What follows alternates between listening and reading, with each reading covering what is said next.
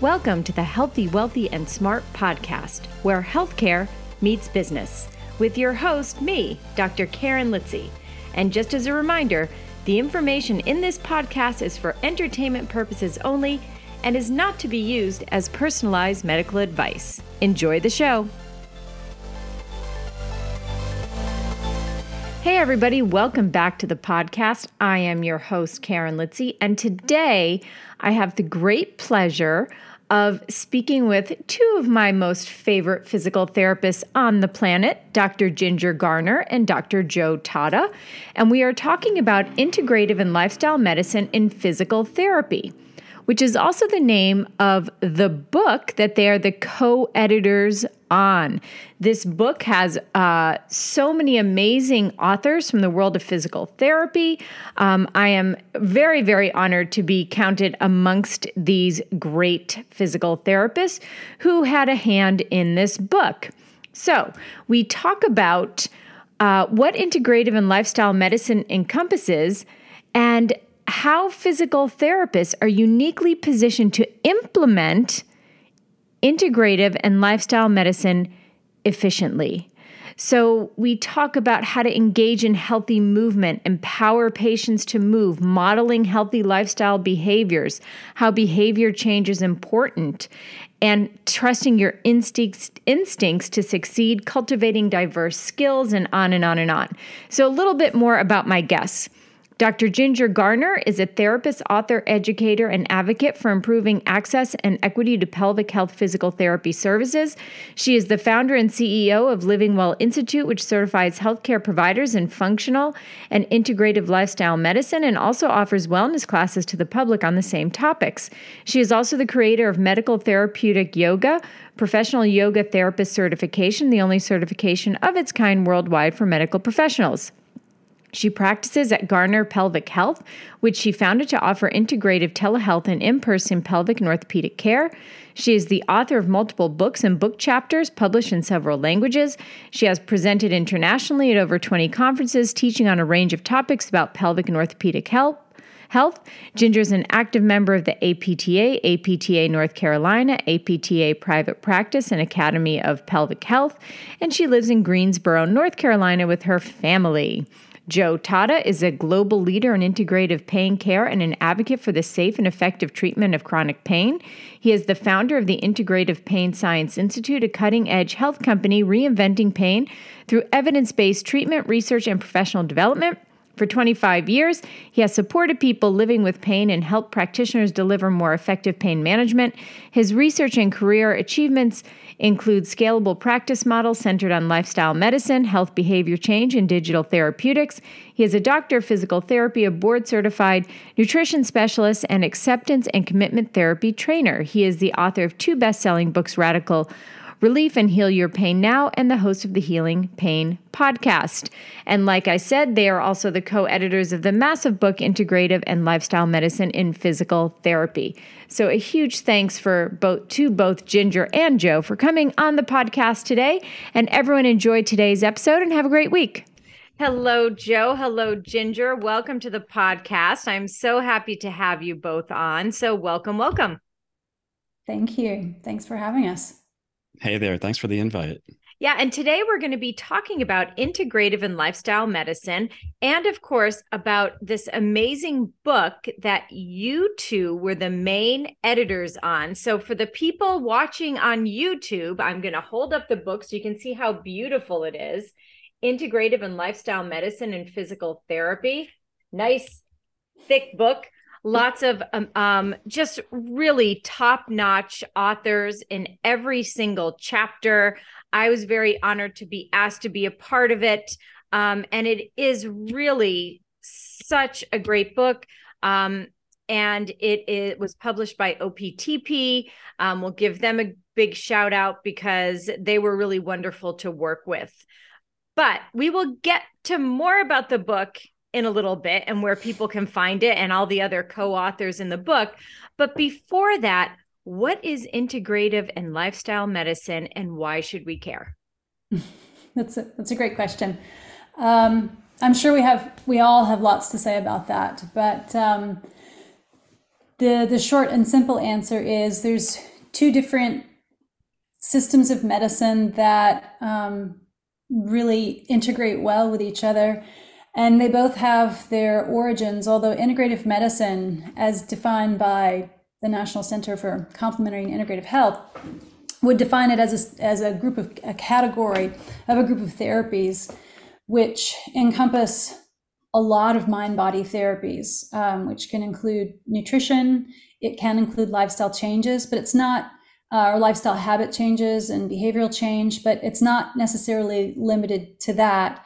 Um, because you can talk about supplemental care, which could be mean food based um, changes in someone's diet, but also supplemental changes as well.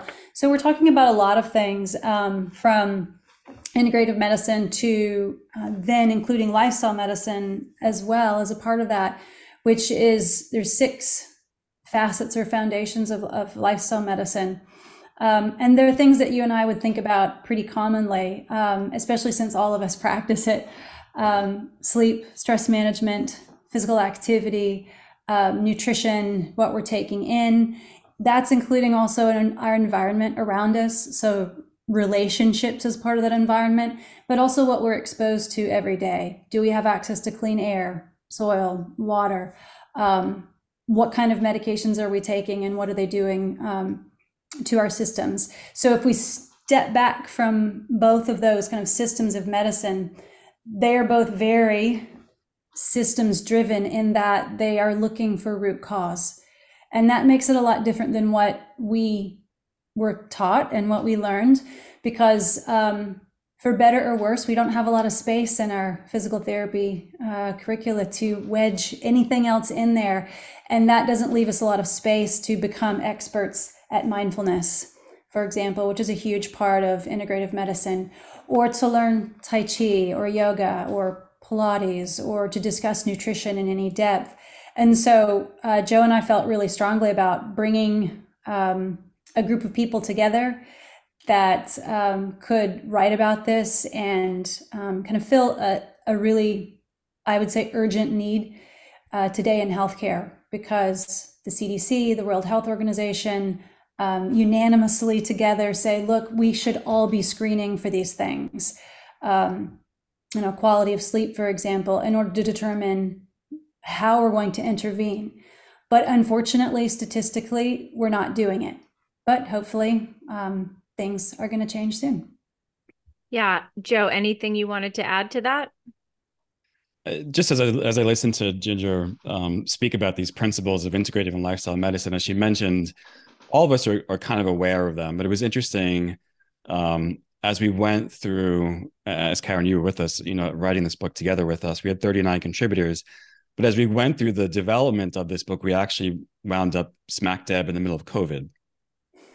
And what was interesting is all of a sudden, front and center, we started talking, or the or the press really started talking more about um, non-communicable diseases and how lifestyle affects those types of conditions and how those that suffer from those conditions are more likely to um, have a, a less optimal outcome from something like COVID. So, you know, I think as as physical therapists, we're aware of this content. It, it is in the DPT curricula in the health and wellness promotion um, content typically, and some programs have uh, one course in health and wellness. Some have two or three.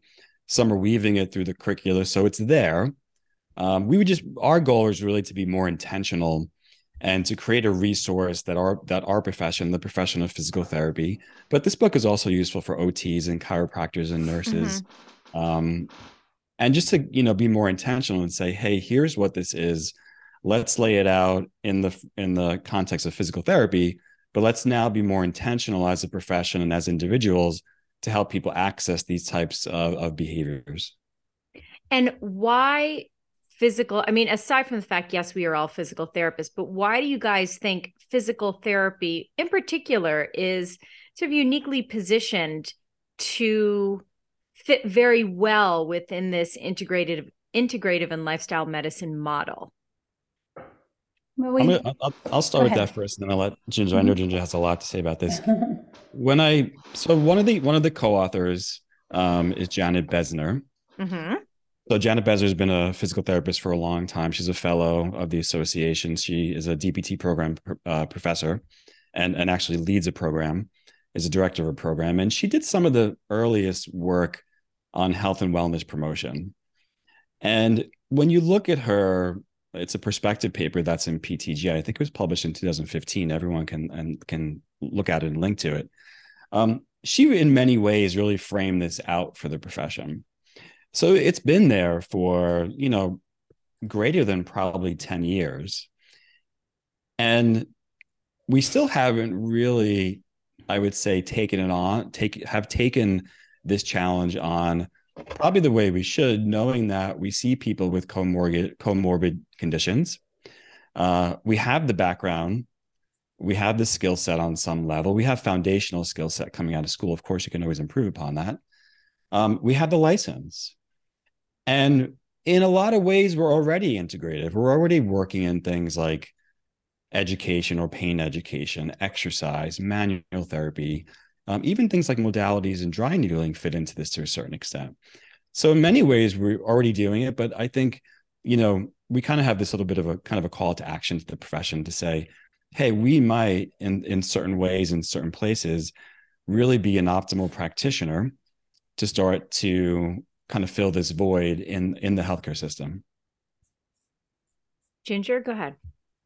Um, yeah i think that's um, says it so well. We we have the space and the time. And i say that um, also thinking about how much we can influence policy to improve that. So while we do have the space and time i would say we still don't have enough of that space and time but compared to other practitioners, we are ideally suited to be delivering it because even in the larger systems, you would get 45 minutes, whereas a PA or other healthcare providers just they just aren't given the luxury of time uh, because they could certainly well deliver this information too. And I think it's a, a huge team effort for us to look at for, first of all, appreciating the time that we do have. And that's, I think, you know, one of the biggest strategies of the book is to manifest it in a way that's practical. Because while there are health and promotion classes and, and, um, and everyone is trying to, to do their part to progress the profession, we're handed these policy issues that prevent us from doing all that we can. So, while on the one hand we have that time, I think on the other hand, um, because policy is so important, we also can um, work to to expand that and make it even better. So we can be we can do a couple of things. Obviously, serve our patients more thoroughly and look for root cause, which both integrative and lifestyle medicine uh, do, um, but also be able to make sure we're taking good care of ourselves because we have burnout and uh, particularly with COVID, um, the things that we're struggling with, no one escaped loss and job difficulties during this time. So, um, the other beautiful thing about ILM, to maybe shift gears a little bit in what we're talking about, is it's very much uh, can be trauma informed, which is uh, a wonderful, unique thing about it. And what what do you guys say to let's say the staff physical therapist who's like, I have to see two to three patients an hour the way it is how am i supposed to incorporate all of this other stuff into my treatment plan for my patients? So what tips or advice do you have for those therapists? Or or let's say and and I don't want to pigeonhole and just say outpatient therapy since that's kind of what I do but you could be in a hospital setting you can be in a um, a skilled nursing facility or an inpatient rehab, home health. You know, there's lots of different settings. So I don't want to uh, let the listeners who are physical therapists out there say, "Oh, well, we're we're just talking outpatient," because that's not true. Yeah. Joe, did you you held your finger up for just a second? Did you have another? I did. I wanted to. I want to talk about policy for just a minute, but, mm, but yeah, but go ahead. Yeah. So just on the policy piece, because uh, Ginger and I are always talking about kind of the policies and politics of of our profession, so to speak. Um, the House of Delegates has a number of position statements that really have been developed over the years, they really reinforce us using integrative and lifestyle medicine. So, for example, Ginger and I have been involved in some of these actually. Um, complementary and integrative interventions is a House of Delegates statement suggesting that physical therapists use complementary integrative interventions. Ginger has been, played a pivotal role in that, uh, both in uh, North Carolina and on the national level. Um, the role of the physical therapist diet and nutrition, I was involved with a couple of years ago. Um, the association's role in prevention, wellness, fitness, health promotion that I mentioned, uh, that's been out there for a long time. You know, now we have the role of the physical therapist in uh, behavioral and mental health. So really bring in more integrative approach to mental health, not just the top down cognitive pieces, but how we can bring the body into that type of care. And then I think finally the most important one is our role as primary care and entry point providers is that as Ginger, Ginger mentioned, we should be screening for all these things. Now, I know on some level to to kind of start to answer your question, mm-hmm. it can seem overwhelming. And we're not necessarily suggesting that, that you have to do all of these things at all at all times. But consider for a moment that your patient, well, two things. First is if you're working in a, a hospital system, let's say, mm-hmm. and maybe your patient is seeing a dietitian or a nutritionist or something like that, um, or maybe the doctor is counseling on exercise on, on nutrition. Consider that all of our clients and patients need to have these behaviors reinforced. So if you can reinforce this as the physical therapist, things like nutrition, exercise, sleep, the patient's more likely to start to develop those, those healthy habits than just hearing it from one person. Um, the other thing is there's a whole realm of research on brief interventions, things between five and 10 minutes. So, five and 10 minutes of nutrition education, five and 10 minutes of mindfulness based stress reduction. Um, that can be as significant for a health outcome as a 40 minute session. And a lot of people actually do better with really short little pieces of behavior change. So you don't have to tackle these things all at once. You can kind of address these bit by bit slowly as you're seeing the patient, let's say twice a week for six to eight weeks, no matter what type of uh, setting that you're in. Yeah, yeah I like that. Yeah, that's there's a recipe for success that's reasonable that doesn't put a lot of stress on you for pretty much any um, any setting. I know Joe and I have both been involved for decades in in teaching continuing education about this, and um, the the same uh, short intervention also goes for tobacco cessation. In fact, that was one of the strongest um, pieces of the evidence uh, was that those short interventions of about five minutes were the most effective. So that takes some pressure off of of our ever yeah, everyday yeah. clinicians thinking, "Oh my gosh, I'm supposed to do physical therapy, but how am I supposed to give education for a half an hour?" And to, so instead, we're talking about little snacks. Go ahead, Joe.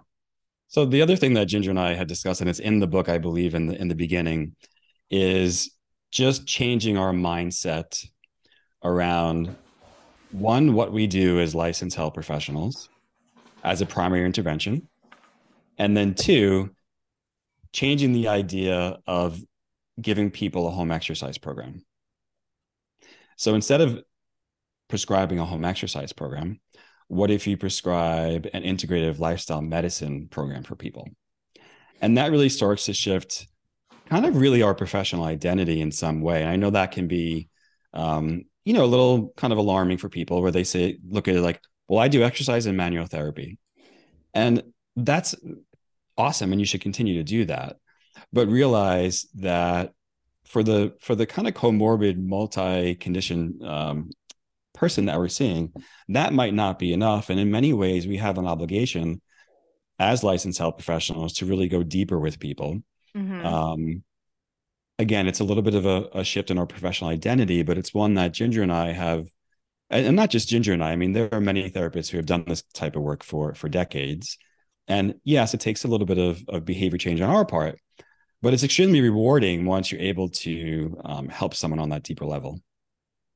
And what does that look like pra- in a practical way? So, most people can wrap their head around a home exercise program. What does an integrative and lifestyle medicine home program look like? Yeah. Um, to speak to a little bit of the um, the overwhelm that if you're listening as a therapist that you might feel towards, gosh, how can I implement all this? Um, I make sure that if we're talking about a typical patient encounter, patient comes in, I have them fill out probably more information than the average intake because some of that is their ILM inventory so that the homework is kind of done on the front end. And then when they're finished with their moment in time with me, they do get, and I use some tech and mobile health apps, that kind of stuff. So technology, yay for tech, does help me get my job done better. We were just talking about this before the podcast, uh-huh. but um, that helps me do a better job and a more thorough job. It also helps for that behavioral intervention that Joe was talking about to kind of drive home that message of, of short interaction. So when they're done with me, once they connect to the portal, just practically speaking, then they're given a lifestyle profile that they can fill out in more detail. So then I can dive deeper because sure, they might have had a brief intervention with sleep, but once they fill out a little bit more information, then I can dive deeper in future sessions.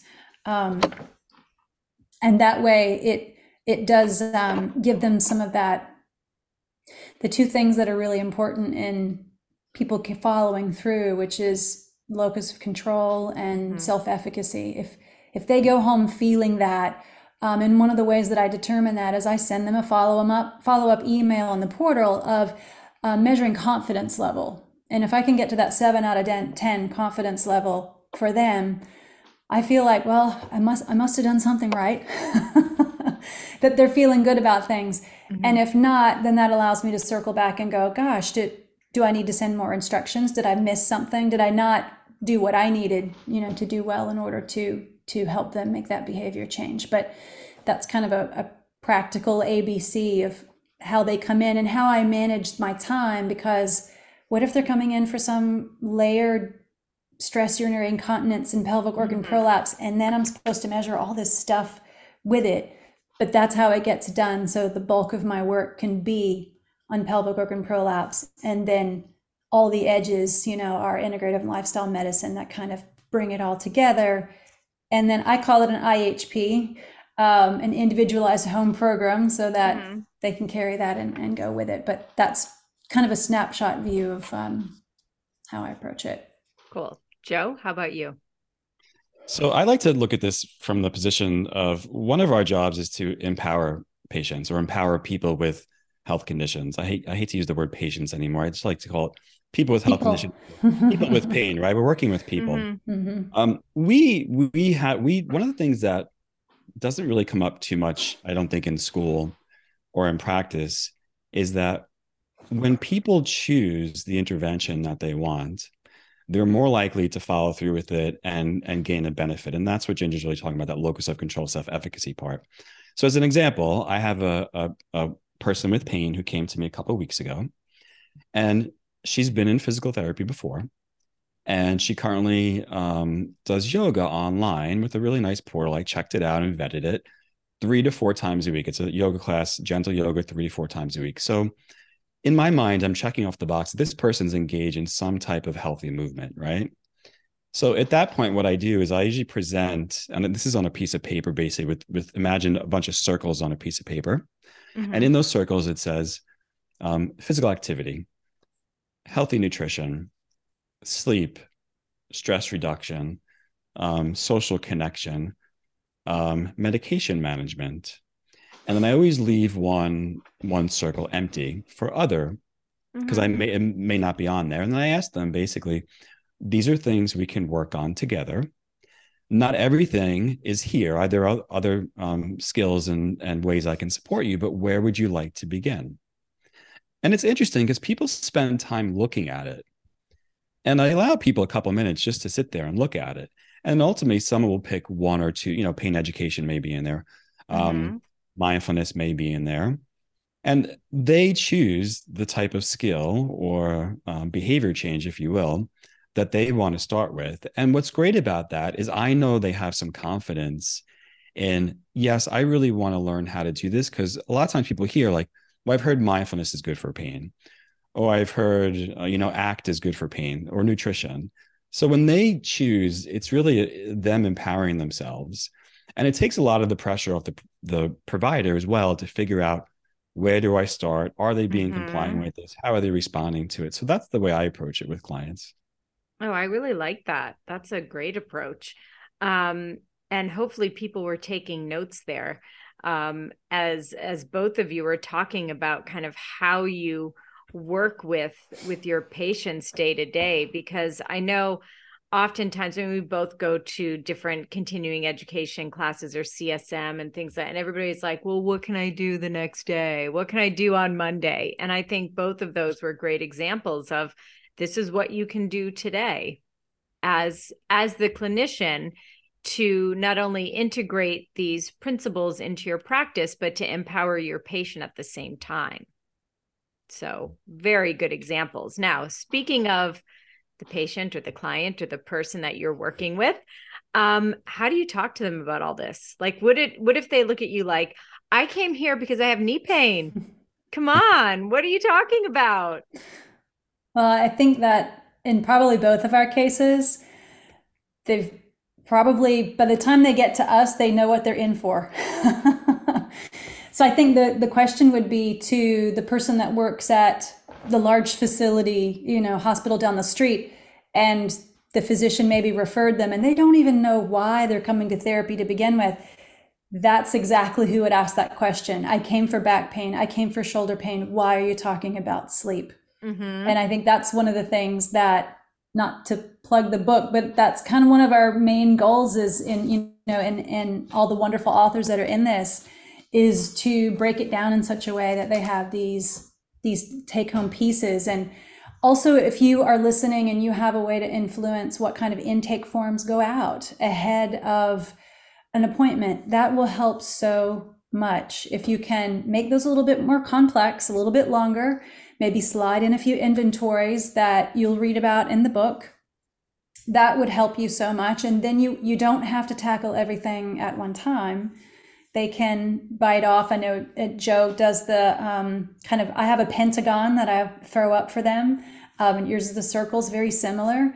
And then they can self-direct in that way and it, it really does put them in the um, we're not the sage on the stage or the, the guide on the side at that point. Right. And what what are just for people listening, obviously they can go into the book to get more to dive a little deeper, but what are like your top 3 things that you're like this has to be on my intake form. If it's not, I am going to be really upset about this. Oh my goodness.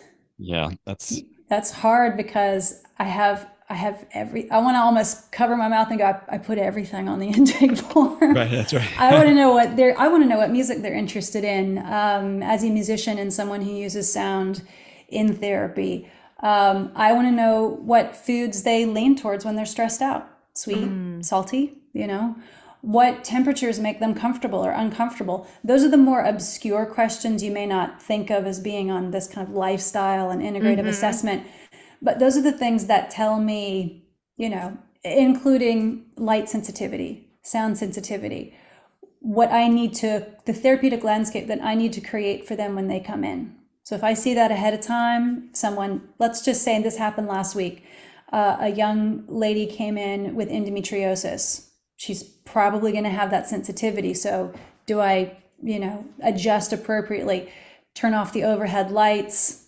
change the music, make things more comfortable, you know, pull in, you know, more comfortable chair or whatnot.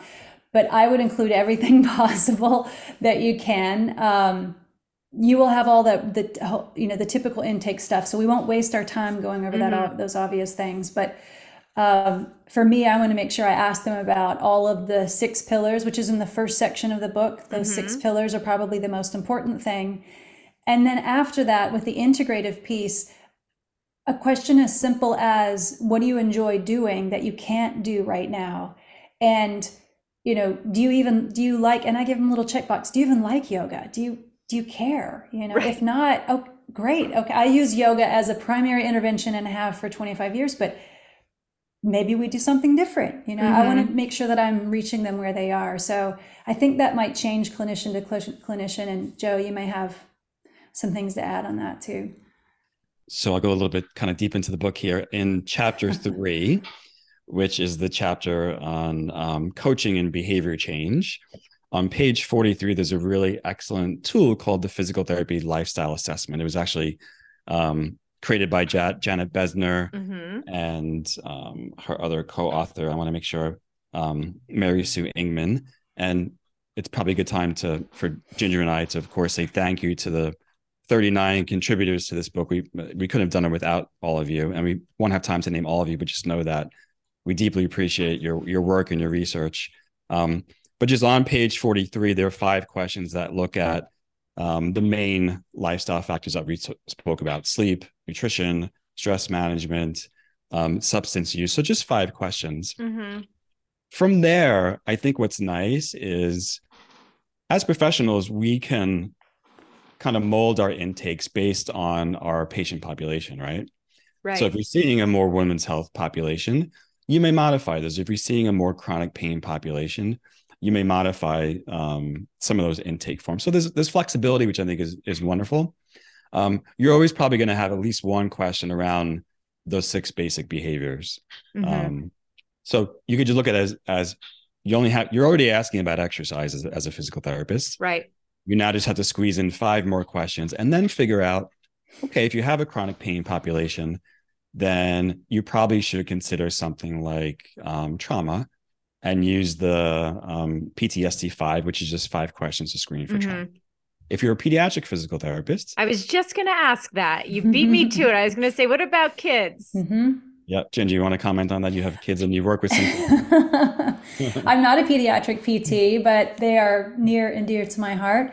And uh, we, we do have a PEDS chapter. And I think the answer to that really awesome question that you asked is why we put a whole section on special populations. So, whatever your special population is, go to that chapter and it's going to be outlined for you.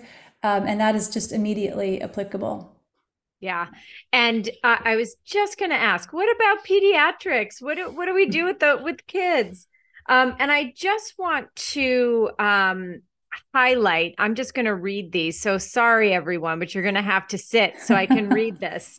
Um, the special population. So, like Ginger said, in the book, um, there are many wonderful authors writing about specific um, special populations. So there's pain, there's mental wellness and spiritual health, pediatrics, orthopedics, neurology, geriatrics, obesity, diabetes, cardiometabolic health, oncology, women's health, health disparities, technology and telehealth, and then finally building that uh, lifestyle medicine practice. So just know that there are, if if you're working specifically in a geriatric population, they got you covered, right? So everything is is in the book, so you can go to that chapter and you can you can then take that information and bring that back into your practice, whether it's in the paperwork that you uh, give out ahead of time or whether it's how to speak to that population. Maybe the the the nuances that that population have because uh, obviously pediatrics and and geriatrics are quite different right so uh, orthopedics and women's health well maybe somewhat the same but you know still still every every population has its unique markers. Mm-hmm. and it's nice that the book covers all of that. So sorry everybody you had to you had to sit and and listen to me read through that part of that uh, table of contents but so be it. What's also interesting is when you look at some of the research around kind of these lifestyle behaviors there are some studies out there that demonstrate that physical therapy patients actually expect that we, as the providers, actually model these behaviors for them. So, in some way, they look to us as people who are quote unquote healthy, right? Most of us exercise. Most of us have an awareness around what a whole food plant based diet is versus a processed food um, diet. Most of us have an idea about sleep and stress. So a lot of patients are they're they're expecting it. Of course, when you seed it with intake forms or you put things on your website or your social media and you talk about these topics, then they're more likely to have an increased awareness that okay this may not just be exercise. We may go deeper on other topics as well. Yeah. Yeah. And so you're you're sort of setting up those expectations before the person even walks into your door right have you ever had a patient say i don't understand why i need to fill all this out sure. And what is your response to that? You know a lot of people i mean the people i work with people who have chronic pain they've of course have seen multiple providers and practitioners before.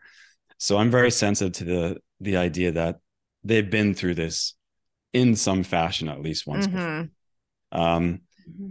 and i also think we have to keep in mind that you know when you have a chronic condition things like focus and attention uh, can be a limited resource yeah but don't feel the need that you have to do all this in the first session sometimes I'll have, you know, intake forms that I bring out at session 6 mm-hmm. And that's fine. That's okay.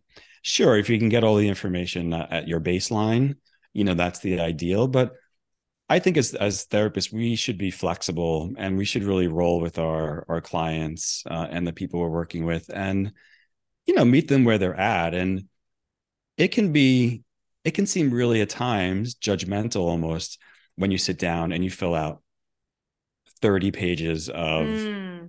asking everything about your life from adverse childhood experiences to stress to mental health to your diet you know we want to kind of meet people and, and get some good information but don't feel like you have to do all of it the first session mm-hmm. yeah that makes sense ginger go ahead yeah um oh gosh there's so much to talk about in what you were just mentioning um one of the things that I was going to mention and um, people feeling overwhelmed, and I've focused on chronic pain, chronic conditions. By the time they come to me, they've seen you know three, four, just like with Joe. They've seen mm-hmm. multiple practitioners.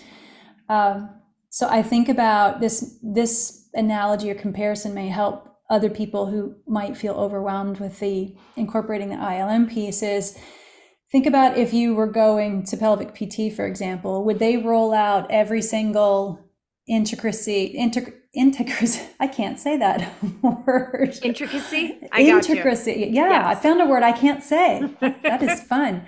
Um, I wouldn't roll out every single thing that might end up happening. We're going to do intravaginal. We're going to do intrarectal work. No, no, we're not going to give them all that information. They may never come back. Mm-hmm.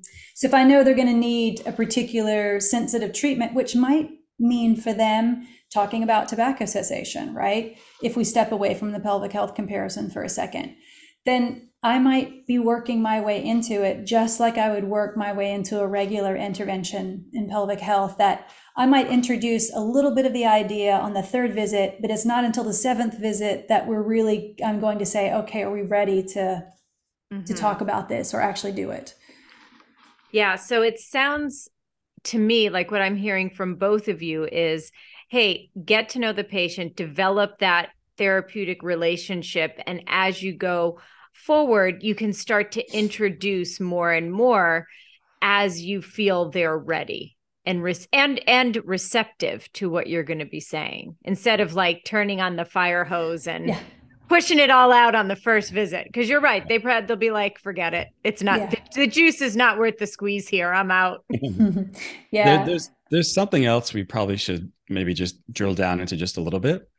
Um as professionals and I, all, all health professionals like we are kind of drawn to the idea of doing interventions finding the best intervention that's going to help our, our patients and of course wrapped up in integrative and lifestyle medicine are certain types of interventions. But the approach that we take as lifestyle medicine practitioners is not so much that I'm trying to find the right intervention, but that I'm more interested in bringing someone on a process of change that's going to be a behavior change that sticks with them for the long term. So the idea that someone comes to me and I give them the quote unquote perfect diet, which there is none, right? That's like the idea of being an interventionalist. The idea that I help people make small nutrition changes each, each week, cutting sugar down in the beginning, recognizing um, that a lot of calories come in through sugary drinks. That's a behavior change process. That's a very different um, clinical approach, if you will, to working with people than I'm going to give you the one exercise that cures this, or the one diet that fixes this, or the one mindfulness exercise that stops you from instantly catastrophizing, so to speak. Mm-hmm. Um, so if we look at this from the behavior change process, then it starts to make a lot more more sense than how do I source the right intervention to quote unquote fix the person because that's not what we're about here. Right. Yeah. It reminds me of, uh, sorry, reminds me of a time I was with a patient and we were, it was one of those sessions where it was more talking, it was more asking questions, information finding, and then giving education. And, and we're coming up to the end of the session. I said, Oh, I'm so sorry. I like, we haven't addressed your, I forget what it was, hip or something like that. And the patient said to me, He's like, You know, sometimes sessions are okay to just give education. You don't have to always do an exercise or hands on to make it a good session. That's Amen. what the patient told me. He's, he's, and I should also say, he's a psychiatrist, but he was like, you don't he's like and he's like remember that if you don't always have to do things you don't have to feel bad as the physical therapist that you didn't do something physical with them in that session. And that always stuck with me. Mm-hmm. Mm-hmm. I mean, that resonates so deeply for both Ginger and I. And and we we've lectured at at conferences together. And again, there a physical therapist kind of defaults to I have to do exercise with the person. But I think your example with that um, client, Karen, is is so key because we really should step more into the idea of your behavior change therapist. Um, and some of this has come up actually just recently the idea that we're movement specialists, which we are, but Ginger and I really see ourselves in the profession as behavior change specialists. And sometimes that requires in depth conversations, education, and or counseling. Don't be scared to use the word counselor. I really do think as physical therapists we are therapists and counselors. Mm-hmm. and it's okay to spend as much time as you want as far as mm-hmm. i'm concerned educating someone because that education is empowering for them. Yeah. Ginger go ahead. Oh i'm just enjoying now listening to taking in some of the things that you're saying. Um, i didn't have a particular point to bring up but um, I've spent a lot of time teaching yoga philosophy to a lot of healthcare providers over the years. And when you break down the idea of behavior change from an Ayurvedic philosophy and the dosha system, which those of you listening who love yoga or interested in yoga will resonate with you because there are different ways that we digest information mentally and yoga according to yoga and ayurvedic philosophy um, without getting into the details of the uh, of the 10 sub doshas and the three primary doshas um, when someone comes in i am evaluating um, how they're mentally digesting that information in order to understand what dosha they might be or sub dosha they may be so that i can approach them in a different way. Um, we're learning that if we consider epigenetics, if we consider, you know, genetic expression and methylation and these things that um, have and, and the gut microbiome, that is is in real time, minute by minute, changing how we learn and process information and react. Well, Ayurvedic philosophy had a had a, a, a bit of a system for that five thousand years ago.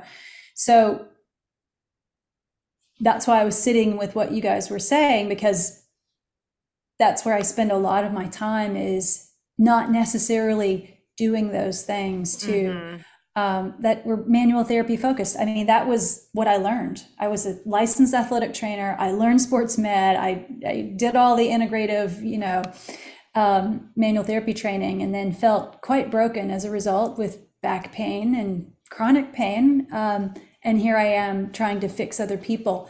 So just to be able to sit with someone in pain who has, in large part, many times been broken by the fractured system and a lack of continuity of care, a lack of we can't say concern necessarily because we we don't understand everyone's individual situation but a lot of them have a large distrust of the system and it's it's valid it's Mm-hmm. well founded to be able to just sit and acknowledge um, the experience they went through and to be able to then reestablish trust and rapport with them because we're we for all they know are just another healthcare provider but that's where ILM is so very different because they come to us we sit with them and listen and then reestablish the trust that um, they lost somewhere along the way in the system to let them know that we're going to meet them where they are and fortunately we have these wonderful systems to um, step in and help them so i didn't have anything additional to say just other than you guys are making great points and that's really the thrust of what we do with ilm Well, I would I would disagree respectively and say you had a lot to say. So I, I'm going to disagree Yes. with that. And it's, you know, as we talk about behavior change and things like that, I've been doing l- the last couple of weeks sort of a deep dive into beliefs. And I am of the opinion that physical therapists are in the business of changing beliefs. And I think you can change beliefs by encouraging small behavioral changes and adoption of new habits where people can then see their body and they are resilient Mhm. and that they can move forward because i also so you have three people who see people with uh, living with chronic pain um, but that they can then see that they've got this body that's not so fragile and broken and their beliefs about themselves can start to change and they can start believing in their bodies. And i think as someone with chronic pain once you're able to do that you can start believing in yourself and a lot of other things start to open up. Absolutely. So so i think we are in the business of not just changing behavior but changing beliefs and wherever that may take the person you're working with. Um so that's what i've been doing the last couple of weeks is diving into the psychology research of beliefs which has been really interesting. And i, I suggest uh if you really want to take a look at you how you practice as a therapist to check your own beliefs and how how you're able to affect someone else it's pretty pretty cool stuff and i think it all falls into this integrative and lifestyle medicine and physical therapy It most certainly does. I mean, you know, if if you have someone who's diagnosed with um, diabetes, let's say, what's the main belief on how you manage diabetes in our in our culture? Like, what's the primary intervention? insulin Right, it's medication. Right. The belief in a lot of the belief in our society is when I have a chronic condition, there should be a prescription Mhm. that is used for treatment, and all of us naturally, as physical therapists and other you know health providers kind of in the physical medicine space see there are there are alternatives. There are alternatives that one really don't cost much at all. Um two will help you live longer and better and stronger and three have no really almost have absolutely no side effects right every medication has some sort of side effect so yeah whether you're working with people with pain who have you know pain related beliefs or you're working with people with chronic conditions that have beliefs around you know what intervention is necessary um, Mhm. you know you mentioned before expectations like those beliefs set up expectations and set the whole really plan of care in a lot of different ways Right, right. Well, I mean, let's talk as we start to wrap things up. Let's talk a little bit more about the book. Talk about because this was not an easy task. This took a long, a long time. But why don't you guys give a quick history on the idea of this book and then how it went from this is an idea we have to now a published book in, you know, couple minutes. you know, Oh in my a couple of minutes time. Yeah, no, take your stick time. I'm joking. Go ahead. well, I started I started annoying Joe how many years ago? Several years ago, I sent him an email and we started to talk about this far off idea, you know, of discussing lifestyle medicine, which then evolved because I've been using integrative and lifestyle medicine forever and you know and so is joe. So we it evolved and expanded this idea of well we need to encompass the mind body piece because mindfulness is so incredibly important and it's not exclusive to just yoga or you know and, and to talk about other things. So it grew beautifully and bloomed really quickly uh, it's why we have so many wonderful authors and just a very deep thank you to every one of our authors for um, all of the hard work they did and particularly in our little two minute um, piece here is that um, they all worked on this. We all worked on this during COVID. So that changed the landscape of what we did too. And that's just another heap of gratitude uh, for everybody's patience in working through something we had never lived through before. So um, I have lots of special memories that I'm taking forward on working with this book and how it came about. But Joe, what's what's your um, what's your input there?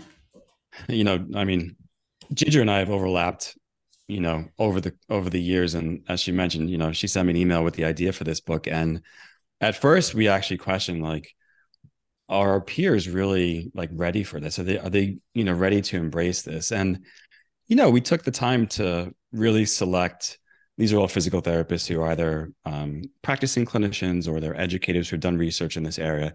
And everyone was so excited and so supportive around this book. I mean, the book is now being used in a lot of the health and wellness promotion courses as like the main book. So if you're in PT school, um, you'll probably have access to the book, but it also has you know applications for you know clinicians. So Karen, you mentioned part three is the special populations. I just to talk about the book, I want to mention part one are the foundations for lifestyle medicine. That's where you're looking at social determinants of health, um, psychologically informed care, looking at beliefs, as you mentioned before, um, counseling styles and behavior change, which we've talked about, and then kind of like a biopsychosocial approach. That's in part one. And then part two are all the vital signs, which we spoke about. Mm-hmm. So we really tried to make it a comprehensive book that really encompasses everything and and you know in a way that's also concise right? Because these are really really um, big topics. And the feedback i mean the feedback really has been tremendous from everyone. Um, and we're you know what's amazing is we're seeing therapists now change their practice. And they're starting to you know slowly but surely weave more of this into their approach. And i really think it's going to change the dpt curricula especially because the way we, you know, the Ginger mentioned, like she first was an ATC. All of us kind of came probably from more of like an ortho and sports mm-hmm. background. But our profession and our scope of practice has changed as the as population health has changed, right? We see more and more chronic disease. So we have to shift our scope and shift our approach to to address those types of things. Yeah, absolutely. And as the population is aging, we're seeing uh, with baby boomers you know this huge population of baby boomers entering into their 70s now i guess um we're we're definitely seeing a lot of more let's say um layered uh cases of people coming in to see us um where i think this approach can be very helpful mm-hmm. it's very covid sensitive um in, in terms of um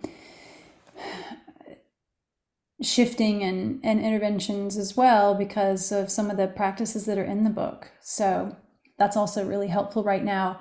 And I guess in a way, um, it's very much um, we set out to to write and edit this book as a way to change beliefs for not just the patient but for our profession. Mm-hmm. Yeah, I love it. And um, like I said, it's beautiful. I mean, and listen, guys, it's easy to read. Um, it's not like you're going to be overwhelmed by complicated um, stories or things like that. I mean, it's a it's a great book. It's a great read, and like you said, the goal here is to change beliefs not only of the patients but also of our profession and to get people to change the way they're doing things. You know, start being more integrative, not to use the title of the book. Um, and before we uh, wrap things up, what I want to say is to all the people listening to this, if you want a copy, if you want to win a copy, I am going to give away a copy So all you have to do to uh, get a copy of this book is I am going to. So today is Monday. So tomorrow, Tuesday. So just in case people are listening, I am going just go to my Instagram, which is at Karen Litzy. That's the Instagram. And I will have a picture of this book again for those watching on YouTube. And all you have to do is comment underneath it, and you will be in the running to win a copy of the book. Now, if you don't win a copy of the book, where can people find it? So they can find it by going to the website at optp.com and um, just type in integrative and lifestyle medicine and physical therapy, OPT, optp.com. It'll come up. Um, if there are international listeners, which I know you have, Karen's a global mm-hmm. audience, they can go to Amazon and um, you can either order it internationally in some countries or you can download it as an ebook. Mm-hmm. Perfect. Ooh, I also wanted to mention that um, because we could not fit every single thing in chapters, we do have supplemental materials online. All of our references are online because we wanted to put the maximal amount of practical information in the book. So all of our citations are online, um, and you can access those with uh, codes in the book. Perfect. And where can people find you guys if they have questions specific to you? Joe, go ahead. Uh, you can find me at the Integrative Pain Science Institute.com. Perfect. Ginger? Uh, integrativelifestylemed.com. Very well done. And we will have links to all of this, to the book and to both Joe and Ginger at podcast.healthywealthysmart.com. One click will take you everywhere. So, last question what advice, and this is for both of you, what advice would you give to your 20 year old self? Knowing where you are now, in life, career, family, etc., etc. Ooh. I think mine is going to be gender driven because women kind of have to have a bit of an uphill battle. So I would have, I would say to myself, trust your instincts and don't doubt yourself. Self reflect all you want, but uh, don't overthink it and and um, and self doubt yourself because you you really and I'm speaking to all the other 20 some year old therapists that are out there listening. You know more than you think you do, and um, and you you can succeed. Um, so that would be my message. Great advice, Joe. Mine would be to cultivate your own natural curiosity about things. I think as uh, you know, doctoral trained licensed health professionals, we have such an incredible base of knowledge, and really start to you know obviously appreciate that base, but then start to kind of build on that and just you know think to yourself, what kind of practitioner do I want to be, and then how can I cultivate skills that maybe just be slightly out of you know physical therapy? Because ginger and i were both curious about things like nutrition and mindfulness early mm-hmm. on and way back when we started using those things we had no idea we'd be writing a textbook about it so just our natural curiosity of how can i help people further really has led us here and it can lead your career on a really interesting trajectory when you do that Excellent. I love it. Both amazing pieces of advice for anyone listening. So, Joe and Ginger, thank you again. And everyone, the name of the book is Integrative and Lifestyle Medicine in Physical Therapy. You can get it at optp.com or internationally, you can go onto Amazon. Again, we'll have all the links at the website. Thank you, Joe. Thank you, Ginger, for coming on. This was a great talk. Appreciate you guys. Thanks so much, Karen. Thanks for having us. And everyone, thanks so much for listening. Have a great couple of days and stay healthy, wealthy, and smart.